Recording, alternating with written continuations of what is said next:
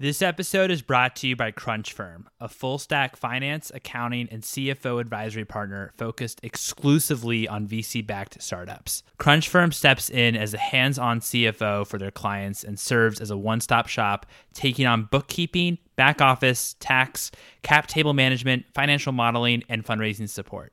If you are a founder or know a founder of a fast growing startup looking for a best in class partner for these crucial services, get in touch with the team at Crunchfirm by emailing hello at crunchfirm.com. Listeners also get the first month free.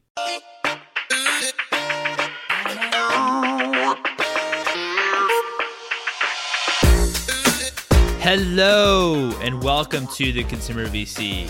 I'm your host, Mike Gelb, and on this show, we talk about the world of venture capital and consumer facing startups. If you're a founder of a B2C business and currently fundraising, I run a private newsletter where I share companies to past and future guests of the show that I think are interesting. If you'd like to apply to be on the newsletter, head over to theconsumervc.com slash startup. I'd like to thank Adelle Archer for introducing me to today's guest, Jiake Liu, CEO of Outer. Outer is an extraordinary company that is re-engineering outdoor furniture. Business Insider named them as number one fastest growing D2C brand.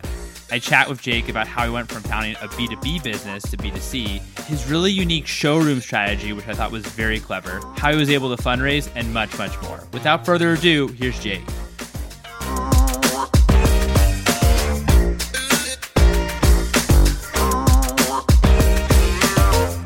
Jiake, thank you so much for joining me today. How are you? I am doing well. Thanks for inviting me, uh, Mike. Please, it's such a pleasure to have you on. So let's start at the beginning. Talk to me a little bit about your attraction to software and entrepreneurship. My attraction to software. So in the beginning, I guess it goes to my father, who is an electrical engineer. So I was born in China, but he's one of the you know first families in China probably to get a computer back in ninety the I guess the mid nineties, and uh, I basically developed a love for computer and uh, software at a very young age. And so fast forward to my you know college years, I studied in computer engineering and uh, yeah. i mean i graduated the first job i had was engineering job at a telecom and then my first uh, foray outside of that was actually in the video game company called riot games and so you know software computer technology was always part of my life Oh, that's awesome. That's awesome. So I guess your initial attraction to entrepreneurship was that through Riot Games. I mean, tell me as well. I know that you started your own B2B SaaS company originally, ProspectWise. What were some of the learnings like from that experience and how did that kind of develop into itself? Yeah, I mean, my first time building a business was definitely, I, I call it like a crash course for entrepreneurship, just because I basically made all the mistakes I can imagine. You know, there are some successes, but a lot of failures as well. I think, you know, uh, more than anything, it was basically a really good learning lesson for me to, you know, how to build a team, how to fundraise, how to set expectations, how to attract talent, and then just how to weather the storms. I mean, you know, it's as entrepreneur, I'm always more optimistic. And so when I faced challenges for the first time, it was very uh, disheartening. But over time, I basically developed this mental callus to basically be okay with all the challenges that that I face. And so I do think ProspectWise was definitely a crash course for me in that regard. Got it. No, that makes a lot of sense. And then, I mean, you did something very different. You went from B2B SaaS to developing Outer. Tell me about why, I mean, your your interest in retail um, and why you decided to launch um, a furniture company. Yeah, I mean, there are a few reasons. At the time, you know, when I was building ProspectWise, I've spent uh, over four years just uh, kind of just banging my head against the wall, right? Trying to learn how to build a startup. But, you know, at the same time, I also developed a really great network and circle of friends and investors and people who I trust that, you know, are just excited to see uh, me working on something new. And so, yeah, I mean, Outer was uh, basically, um, I mean, the origin story was that, you know, my, my, my my family, a cousin of mine actually has a factory, and so he specializes in patio furniture, outdoor furniture, and he's been supplying to you know a lot of major retailers and online platforms like Wayfair, Amazon, etc. And you know he's doing well, and so basically I took interest in that, um, and I said maybe I can help you build something, um, you know, an e-commerce operation uh, for you directly without working with other retailers. So I did that in 2016. That was when I was also still building ProspectWise. So was really just doing it on the side. But that business really started taking off after the first few months. Um, I was doing awesome cash flow. You know got to a million dollar in, in run rate in record time. Became one of the fastest growing patio furniture vendors, for example, on Wayfair, which was fast growing as well. And so that really kind of gave me the first hand look at how exciting this space really is as you know furniture shopping is moving online at the increasing pace in america outdoor furniture is actually you know a blowout success as well because outdoor living is becoming a major trend here in the us everybody wants that indoor outdoor lifestyle right that sliding glass door that leads out to a, a patio and so yeah i mean seeing that the market doesn't really have a lot of great options and seeing that I had the resource of the factory, the last piece was really just finding a team and a co-founder and partner that can do that. And I found that in my co-founder Terry Lin, who was the former head furniture designer at Pottery Barn, right? And so I felt like I had all the ingredients and all the right pieces in place to basically create a really compelling brand that really just focuses on outdoor living. And we really go deep into little details of what makes outdoor furniture great and what makes them painful, right? And we uncover a lot of those and solve a lot of those problems.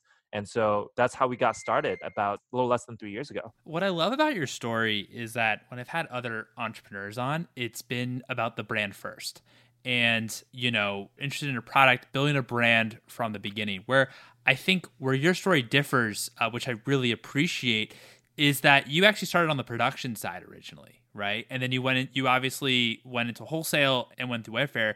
And then you thought, wait, let's back up. Can we actually build this into our own brand and and actually create our own like custom outdoor furniture pieces. Is that is is that right? That's right. That's right. And so one thing I didn't mention is that my co-founder Terry, he was also the VP of product management at Casper. And everybody knows that Casper is a you know, very fast growing, very successful new brand, right? A new digital brand. And we've definitely learned a lot of things about what to do, right, in, in building a brand, but also some some uh, mistakes to avoid. And I think one of the key learnings is that you know Terry he himself is a IDEO trained designer. You know he's all about customer centric design. It's all about solving problems through design. And so you know the concept of brand before product it just you know it just baffles me because I feel like you know a product begets the brand, right? Product itself is the brand.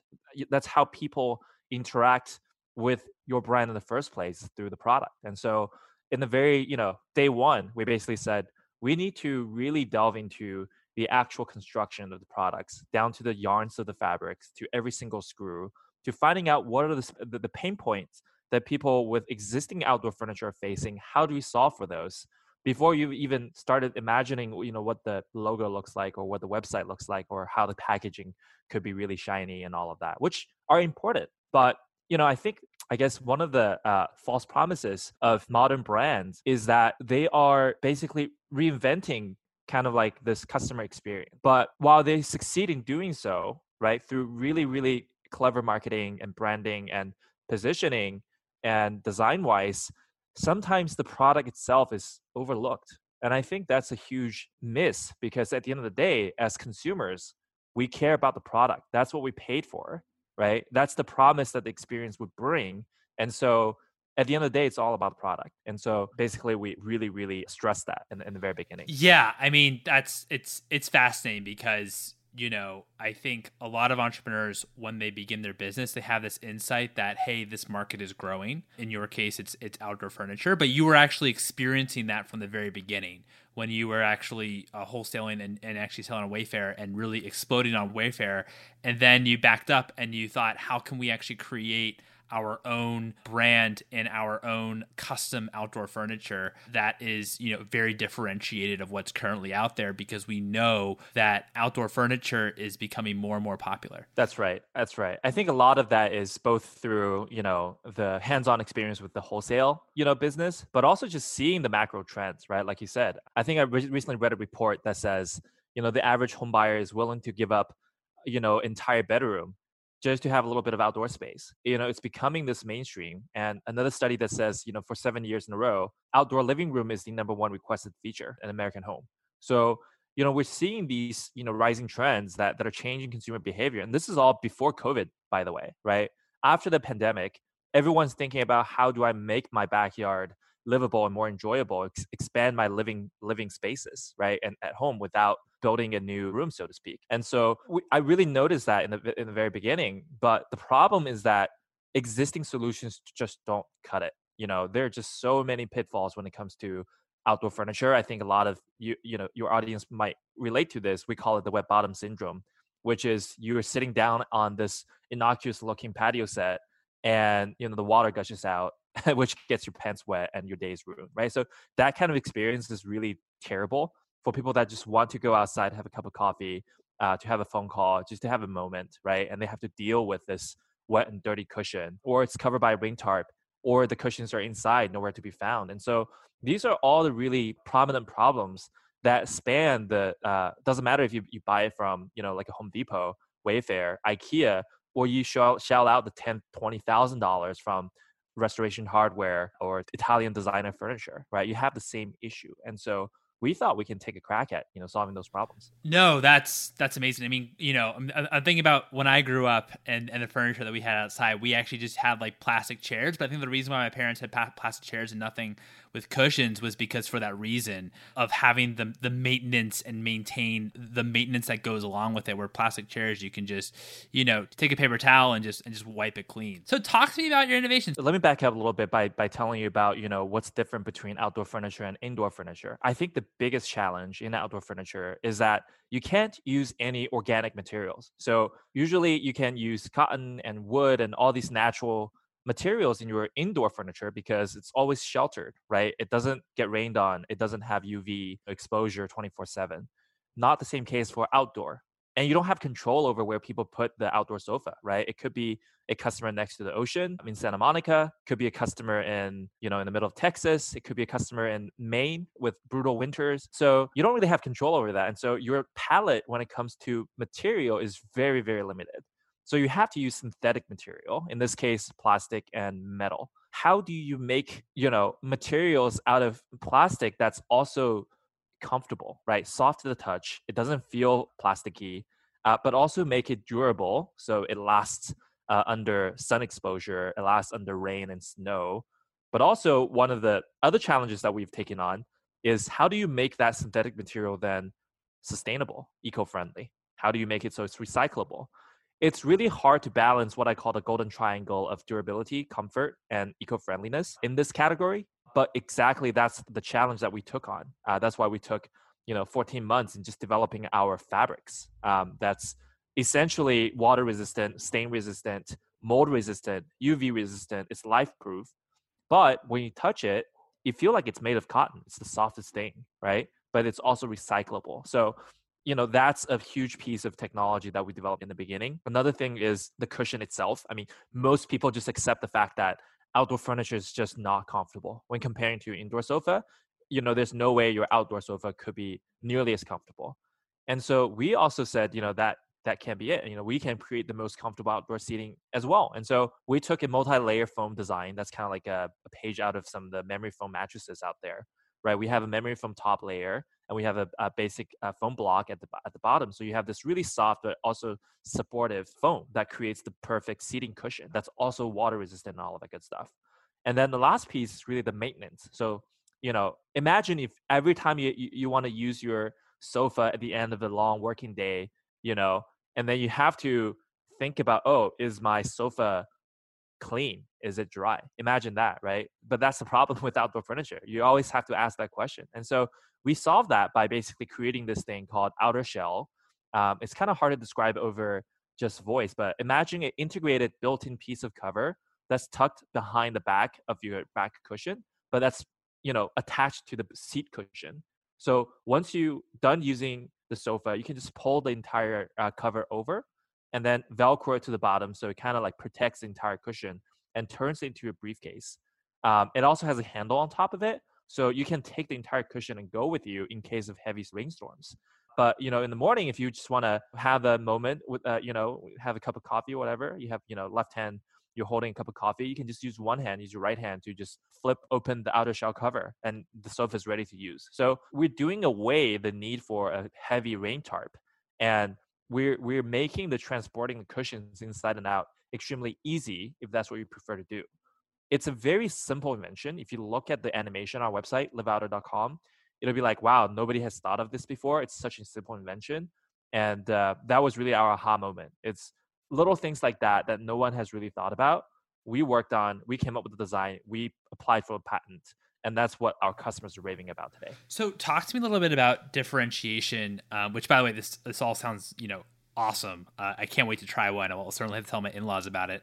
And but wanted to think about how you think about a differentiation and and like a competitive advantage that you might have compared to others in terms of if they're able to actually replicate your product yeah yeah so that's a really good question i mean i i believe that nothing in the world is is uh i mean like it's a sofa at the end of the day right it's not it's not um although you know the, the fabric itself you know it does have a pretty proprietary ingredient and uh, process to create the fabrics to make it soft and water resistant, all that good stuff. But at the end of the day, if you really want to copy it, you could take apart the fabrics and look at the yarns and really try to figure out and you know figure out what kind of layers you need to get uh, get on it to make it waterproof, etc.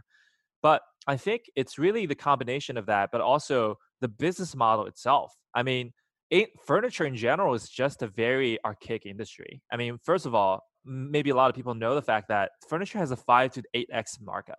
So if you're buying, you know, your your set from a mainstream retailer today in America, you're paying five to eight x of what basically the, the factory price is because of the middle middlemen, right? Because of the wholesalers, the distributors, the retail shops, the salespeople, and it's just layers of onion, right?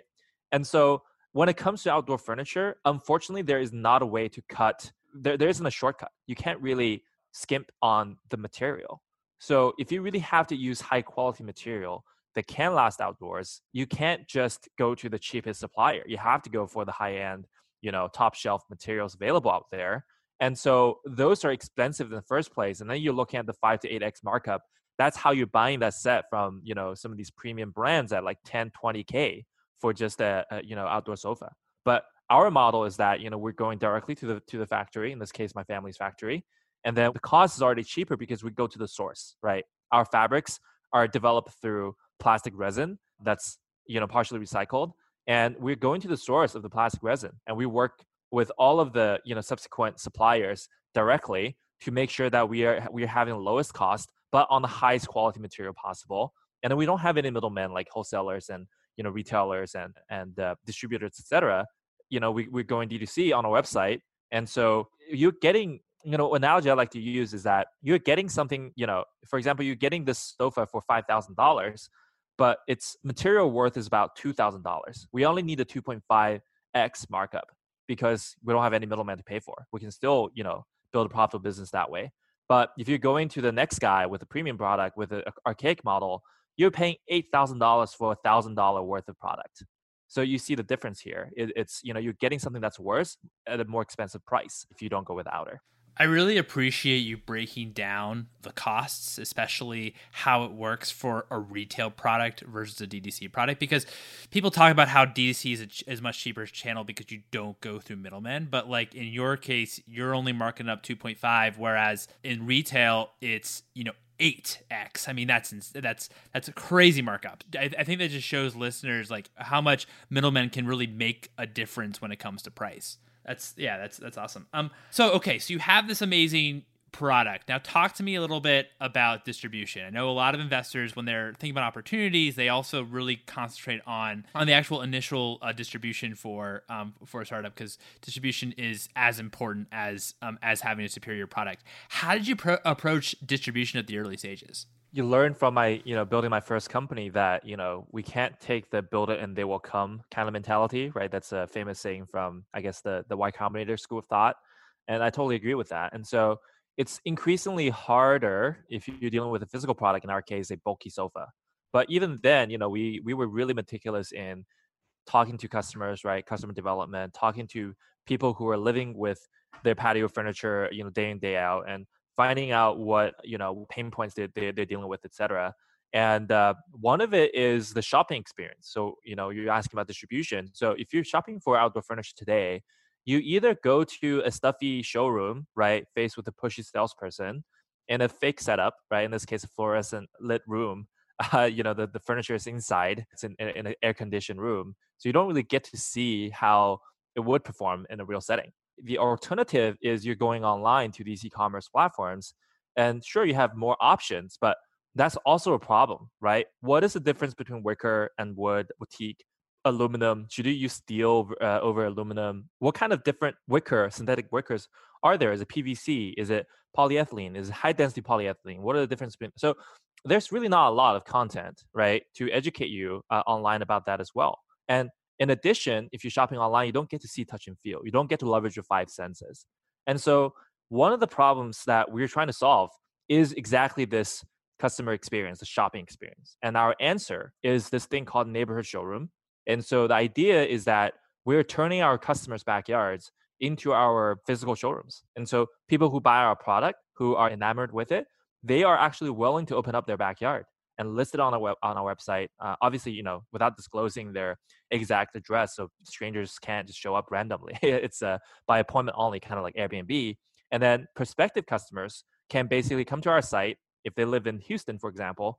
They can just say, where are some nearby neighborhood showroom hosts for Outer that I can go physically see and touch and actually talk to a real customer about how they've lived with it in a real setting, right? In this case, it's a it's a real person's backyard. And so in this way, the customer is getting a really great experience because you know they're seeing the real product, they can get to see and touch it, they can talk to a real customer and interview how they like it, and they get ins- inspirations from how people other people are decorating it and how they're setting it up. For the business, in this case, for us, we don't have to shell out millions of dollars building out these, you know, archaic retail showrooms that honestly just don't get used a lot, right? If you think about like furniture retail, it's probably just second to buying a car. It's just really painful. You're going to this store and then, you know, it's just not a great experience. And so we were able to basically double down on that as our go to market and as our first distribution strategy. First of all, I 100% agree that the furniture showroom is not a great experience. So I really like this idea of the neighborhood showroom. What was what was the process when you were setting this up to make sure and validating and, and establishing that trust with folks that hey you can go to this house. It's a safe location for for folks to come in and actually because i'd imagine that that there might be some trust issues there.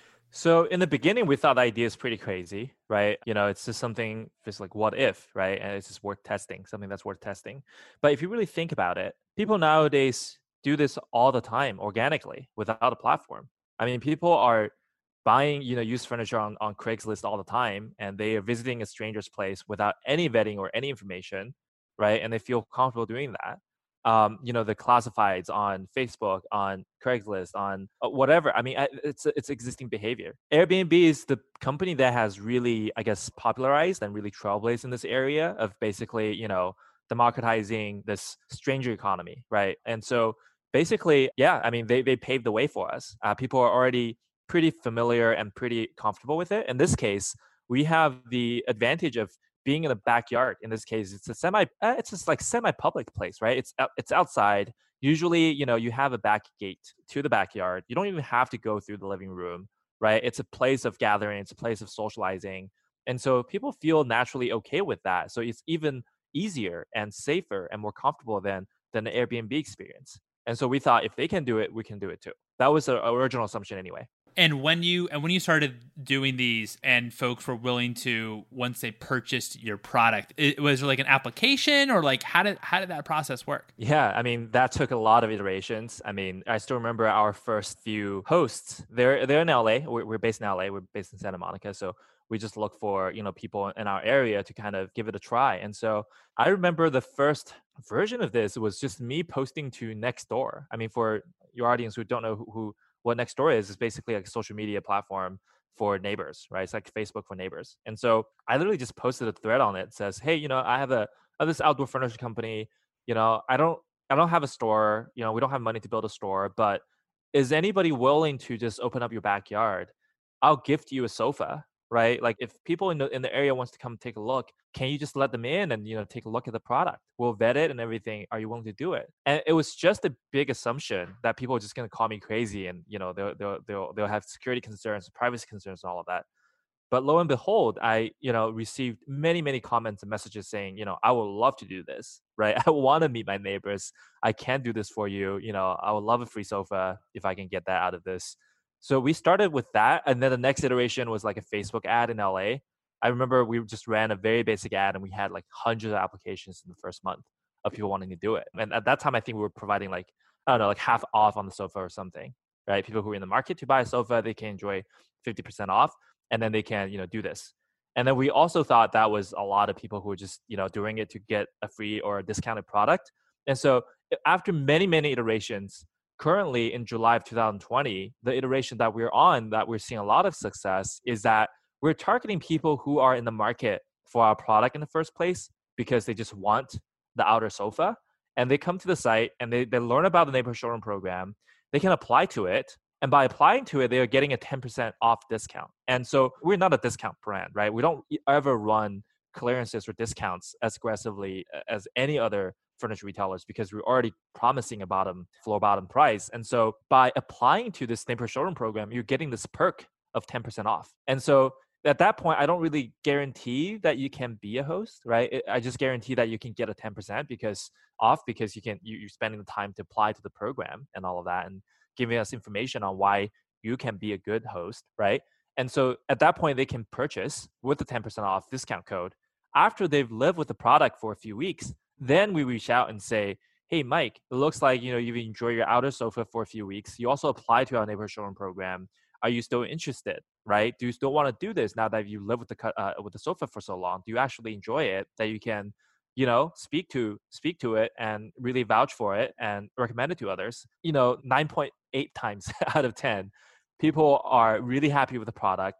You know at that point they've already lived the product for a while they're you know really you know eager to become a host because they feel like they're part of the company which they are and um, they're participating in the growth and the success of the brand and by talking to their neighbors and you know people that they've never met before about a product that they love. I think that's a very organic thing. Like I do that all the time, right? I love to recommend great products and services to my friends and even people that I don't know. And so we we're able to tap into that kind of, I guess, excitement over our brand and about our product and really to amplify the, the the neighbor showroom platform that way. I'm so fascinated about early distribution strategies, especially for products that, first of all, are expensive products. I mean, I know that, uh, but you know, buying a sofa, it's it, it's still a high ticket item, but you're you're really creative way for for folks being able to try it with this neighborhood backyard program. So, talk to me a little bit about I don't know if we've covered this, but I know you launched May 2019. Talk to me a little bit about your initial launch strategy. Yeah, and so we officially launched in May of 2019. Uh, obviously, the months before that, we were doing a lot of tests, including you know the experiments I just told you, uh, posting to Nextdoor and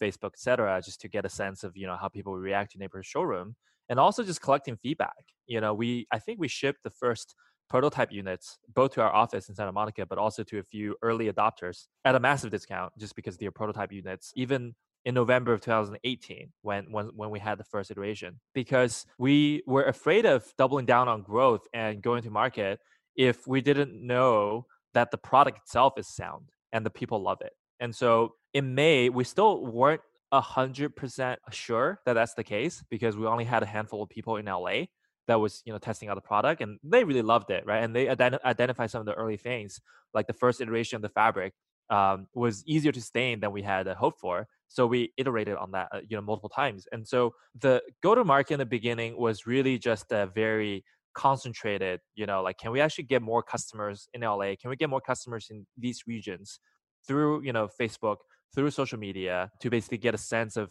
how people take to the you know to the product and also just setting up all the distribution like basically the fulfillment logistics 3pl delivery etc you know in the beginning shipping a bulky product like furniture is very costly. If you don't have a high volume account with a ups you're paying you know close to a thousand dollars if not more just to ship a sofa across the country right? And that's not viable economically. So basically we were just taking all the steps necessary to make sure that the foundation is built, that we're able to find these really scalable acquisition channels, whether it be on social media or on you know uh, you know PR or search, etc. But also working on logistics, you know, channels where it's ocean freight to last mile delivery to warehousing, and then also most importantly, really just understanding the the product feedback from customers all over the country, not just LA, but what how does a person in New York like the product, especially through the fall and, and, and winter, right? So when we launched, it was summer, it was May, it's the peak of outdoor buying, you know, season. And so we're able to get a variety of, you know, customer samples and feedback from all of the country. And so, you know, it took us seven months to really to feel comfortable. And every month we would test something different because it wasn't about how do we grow quickly. It was more about how do we learn as much as possible from our customers and you know testing with different partners, etc. So it, it wasn't until January of 2020 that we felt really comfortable and confident in uh, doubling down on growth. That's when we knew that we had a 93, close to 100 NPS Net Promoter Score. And we found a few really great logistics partners that were able to cut our costs by close to 80%. And then lastly, you know, able to find a few marketing channels that we feel really comfortable and confident in doubling down on, on growing on without, you know, burning money to grow our revenue, so to speak. Absolutely. That's that. Wow. That's that's amazing. Talk to me a little bit about how did you think about feedback loops and as well as organic acquisition. The feedback loop in the beginning, you know, I remember visiting. I mean, the first few customers, I personally delivered the product and helped them assemble and set it up and talk to them and understanding how they use the space and etc. So you know, I try to do that for all of the customers in LA, and our team actually took took turns to do that. And you know, a lot of them were also our early neighborhood showroom hosts, right? They're doubling as um, our hosts as well. So really trying to you know meet them, understanding how you know what attracted them, what drew them, and you know what are the problems that they're facing, etc. And so that was the the early days. I think you know from May to October of last year that was basically every day. It was just getting close to customers, physically visit them if possible, call them, email them, getting those feedback, and then iterate on you know the product or the website or the platform right away. I think that's the superpower of a D2C brand is the the fact that you're so close to these customers and they're so willing to talk to you about it. A lot of them know that they're buying into your early brand, right? They know that you're a young brand, and that's actually when you have an advantage as the founding team or the, as a founder yourself to leverage the fact that you are you are the brand right? The relationship is the brand. And so how do you actually lean into that and build these customer relationships where you know it's not only just for feedback on your product but it's also building a long lasting relationship where they're able to you know kind of if they see any problems with the product their first reaction is not to go call and complain and leave negative review is to reach out to you and knowing that you you're listening to them and you will do everything possible to make it right for them, which we've done. So yeah, I mean, in, in, the early days, it was all about that hands-on customer service. I mean, even to this day, you know, we still require that everybody talk to the customers as much as possible, not just our CS team. And the second question is about repeat purchase rate. So we have a five-year warranty on the wicker and on the fabrics, and a ten years on the frame on the legs, and it's number one in the industry. I mean, nobody is you know comfortable warranting any outdoor furniture because I guess they're just not comfortable and confident about their their own materials. But we are. So you know, our warranty is is basically top shelf, uh, best in the industry. But even then, you know, we do have customers that have pets at home, kids at home, or frankly, you know, just huge uh, wind that would blow their cushions away, and they would just want to replace their cushions and their their covers. So that's actually one of the biggest problems for outdoor furniture ownership is that if you bought a set from a retailer you know last year and then for some reason you know you, you have a cushion that's missing or that's damaged you know your, your pet chewed on it or whatever then you are kind of out of luck. You kind of have to go and just find a local tailor or someone to make a custom cushion for you which can be really really costly and a pain. And so that is a big problem for outdoor furniture ownership. And so we we have these uh, ready to ship cushions replacement cushions available that if you're missing a cushion if you want a cushion we'll ship it to you right away. You know, you get it within days and it's guaranteed to fit. And you can also remove the cover, the cushion cover. So we have two colors, the white and the gray. And so you can actually swap it out. You can throw in the washer and then you can, you know, use a fresh set of covers easily because, you know, it does get dirty easily, easier because it's outside. It, even though it's stain resistant, you know, dust will still settle on it, etc. So those are the repeat components that's unique to the outdoor furniture category but it's all about how you build a great experience for the customer. So they know that one, you're not doing planned obsolescence. So you, we, we did not design the product so it deteriorates quickly, so people replace it. That's not the case at all. But if they do need to replace it due to accidental damages, they can, and we can make it very effortless for them. And then I guess you know the other thing is that our sofa, the outer sofa, is actually modular. So we have a lot of customers that have bought a three-piece set. In this case, maybe a sofa, right? Um, last year, and then they like it so much they're coming back to buy you know three more pieces and turn it into an L sectional. So we have a lot of that as well. And this is all before we release our next products, right? In coffee table, chaise lounger, rugs, chairs, dining sets, etc. I mean, that's just a huge space that we're really, really excited to fill. So, wanted to talk. I know this is a venture capital podcast. Wanted to talk about your time fundraising, and uh, I guess for the first question, why you chose to fundraise. Yeah, I mean, we definitely had that, you know, um, kind of like crossroad moment, right? Like, do we fundraise um, or do we just bootstrap this because we have the advantage of having our own supply chain, and that's usually the reason why people needed to out to have outside capital is to fund the inventory. In our case, we didn't really have that problem. We still don't have that problem because you know uh, my family factory is also equity holder and they're uh, considered founder of the business. So you know we don't actually have to pay for the inventory until it's sold, and that's a huge advantage to us. That's not available to a lot of people. And so you know, we seriously considered, you know, should we just bootstrap this? At the end of the day, you know, we thought about what we want to become. You know, our vision is to become the number one, you know, outdoor living brand in the world. We're starting with outdoor furniture, but there's just so much more we can do in the space to really elevate outdoor living. And so to realize that vision, you know, I do think VC, uh, venture capital is important because we need to, uh, you know, attract world-class talent. Another thing is that we are investing heavily into R&D, right? Like our fabric is a really good example of you know us not just picking something off the shelf right not using readily made uh, outdoor fabrics which for which there are a lot you know out there. You know a lot of people are familiar with Sunbrella and perennials and there are a lot of great brands out there that specialize in outdoor fabrics. But we instead said hey you know what? We want to cut down the cost. We want to create a product that's truly differentiated and, and great. And so we're going to develop our own fabrics which then took over a year to do right? And so uh, that kind of investment into r&d also requires some sort of outside capital. And lastly it's really about investing into the neighborhood showroom platform which you know it has the potential of disrupting and changing how people shop for home goods for good right? We're, we're on track to building a thousand neighborhood showrooms across the country in the next 12 months and truly become the largest crowdsourced retail showroom platform in the world because of that. And so that requires a lot of product iterations on how do you create a better experience for the visitor for the hosts? How do you actually you know uh, hire the great designers engineers and product people to be able to take on that right? We're essentially recreating airbnb but for retail and that also requires outside capital. So because of those three reasons we were pretty sure that vc was the way to go for us. Got it. Like i know that d2c brands it has been um, a bit out of favor with VCs as a category uh, the past couple of years. What were some of your challenges um, when fundraising?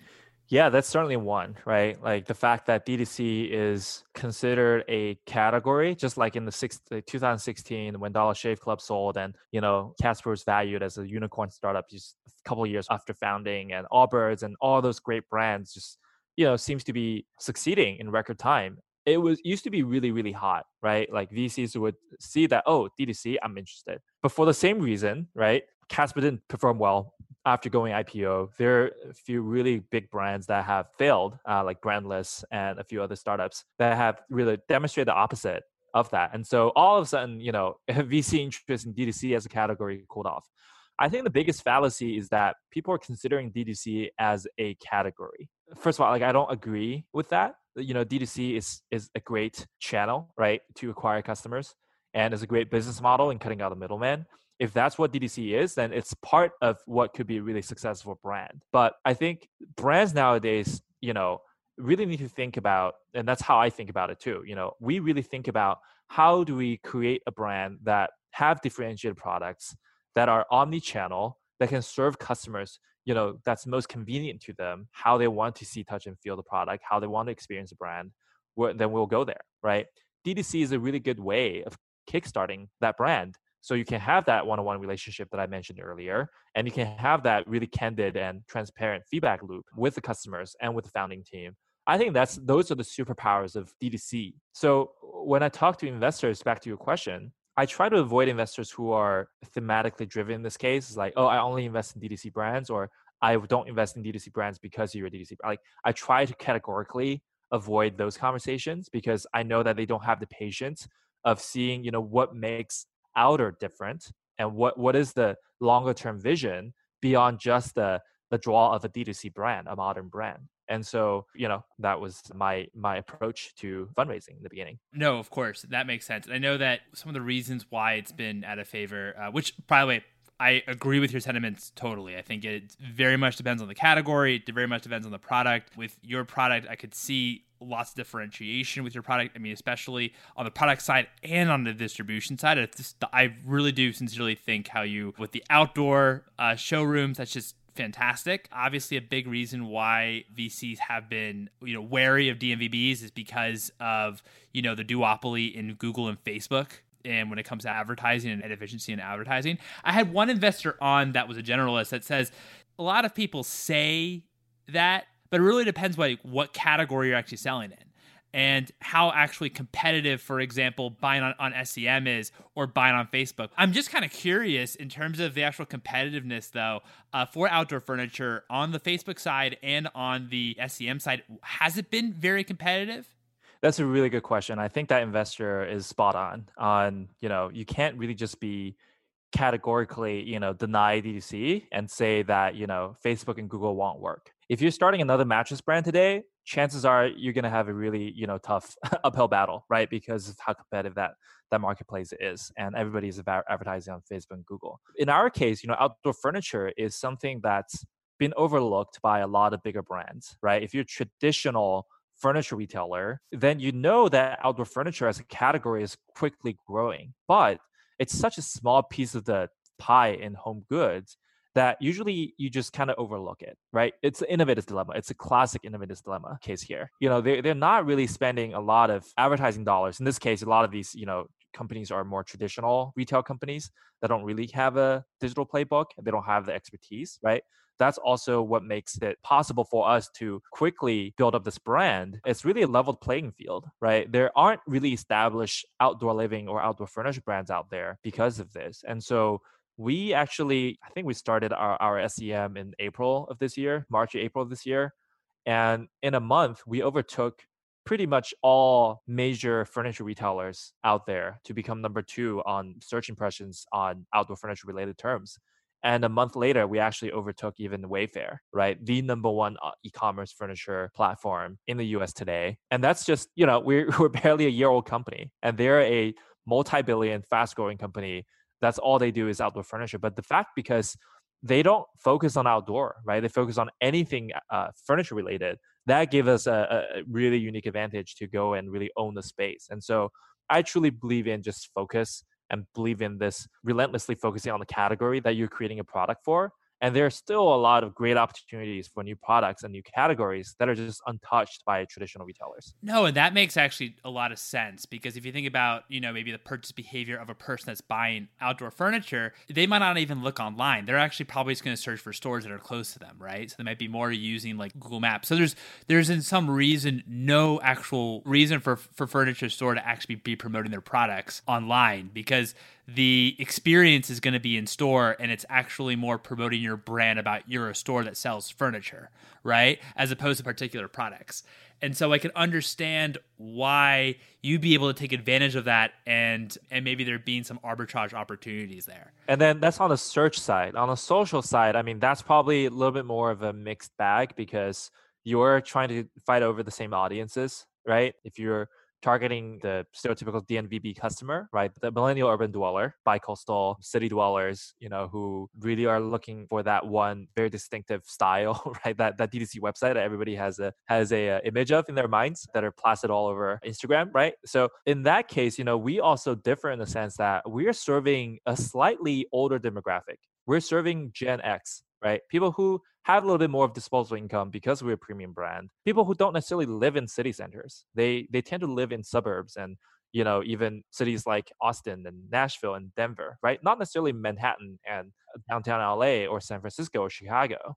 And so that's also underserved population in my in my opinion that not a lot of people are bidding against us for. And those are exactly the people who have limited options when it comes to outdoor furniture. Those are the people who actually do have the space in their home, right? In, the, in this case, a backyard, to need quality outdoor furniture. And so we were able to kind of carve out our own persona that we can target and serve really, really well. I love that. So, what are what are some of your major markets for Outer? So, you know, um, there are some usual suspects, right? Like every business will be, you know, will have its ups and downs, right? So far, you know, it sounds like wow, outdoor furniture would be like a perfect category. So, the the challenge is that it is seasonal, right? People who are eh, in New York will not consider outdoor furniture in the middle of the winter when there's a blizzard outside, right? Like that's the last thing you think about. So to answer your question, you know, SoCal is a huge market for us. Florida is a huge market for us. Texas, kind of all these southern states are good for us. New York is actually a really big market for us as well because of the affluent, you know, neighborhoods and also just sheer population. And you know, I've heard the, the term cabin fever thrown thrown around from customers uh, in New England area and like in the Midwest and even in the you know in the Seattle area, um, the Northwest, etc. Because they really treasure you know those months where they can spend every single day outside. They want to you know live the outdoor lifestyle. And so yeah i mean we, we perform really well in those categories. I mean currently we're in all 50 states. I mean we've all, we've already had customers who paid like $2000 out of pocket to ship outer to um, to hawaii. Uh, they should pay for their own shipping containers right? Because just because they love the product and they don't have a lot of great options out there I'm curious back on the fundraising piece. You know, I had on who actually was a another. I know you weren't, but your partner is a an IDEO alum, uh, Coulter Lewis, who's the CEO of Sunday Lawn, and they sell environmentally friendly, non-pesticidal uh, lawn care products around the country. And my question for you, what he had a tough time when it came to fundraising. I'm just curious if you also had this issue since VCs were located in, you know, had apartments and condos and were located in you know the the Bay Area and the New Yorks and the LAs of the world. He had a tough time selling or convincing them that the lawn market is actually like a massive market. And I'm curious if since VCs are you know located in those in those locations, and if they, for example, didn't have a patio, did they have a hard time thinking that outdoor furniture was actually as big of a market as it is? That's so funny. I definitely experienced that firsthand as well. Um, I know it, it's it's kind of funny because um, when I talk to younger uh, investors, especially like associates and principals at firms, they have a tougher time relating to it, right? Because they haven't, you know, had, had that house yet. Uh, maybe they, you know, with the parents' house that they did, but they didn't purchase outdoor furniture. In this case, you know, in Sunday's case, maybe they never have to, to care about lawn care, right? But exactly, but they like never had a lawn, so yeah, right, right. So, uh, but the partners usually they're, you know, uh, a little bit older. You know, they're more affluent. You know, a lot of them have, you know vacation homes, etc., and they really get it. And so in my case, I actually had a better time talking to partners directly than sometimes talking to associates. So I can definitely relate to that CEO's experience firsthand. What's one book that inspired you personally and one book that inspired you professionally? I think this is the same book, and it's it's uh, it's not even a business book. It's called *Sapiens*, and a lot of people know about this, right? brief uh, history of humankind and uh, you know inspired me personally in the sense that explains a lot of the kind of like the current climate uh, you know geopolitical uh, political wise and just human behavior in general and business wise because you know one thing that really uh, matters to me as a founder you know I, I, was born in china i moved to the us when i was pretty young when i was in middle school and grew up in alabama and moved out to la I, I feel like i've experienced you know three cultures right? Like the, the Chinese culture, um, the Southern, you know, U.S. culture, and then the L.A. like coastal culture. And so, you know, one thing in the book in the *Sapiens* that really stuck with me is the idea of globalization, and it's something that really drives me when I build Outer because we have a truly global business. You know, we have a supply chain that's based in China. You know, we have a, very diverse team. You know, I myself and also Terry, he's a American-born Chinese. Uh, I myself, I'm a naturalized U.S. citizen that's born in China. And so I think the concept of globalization is so key and so important for our generation.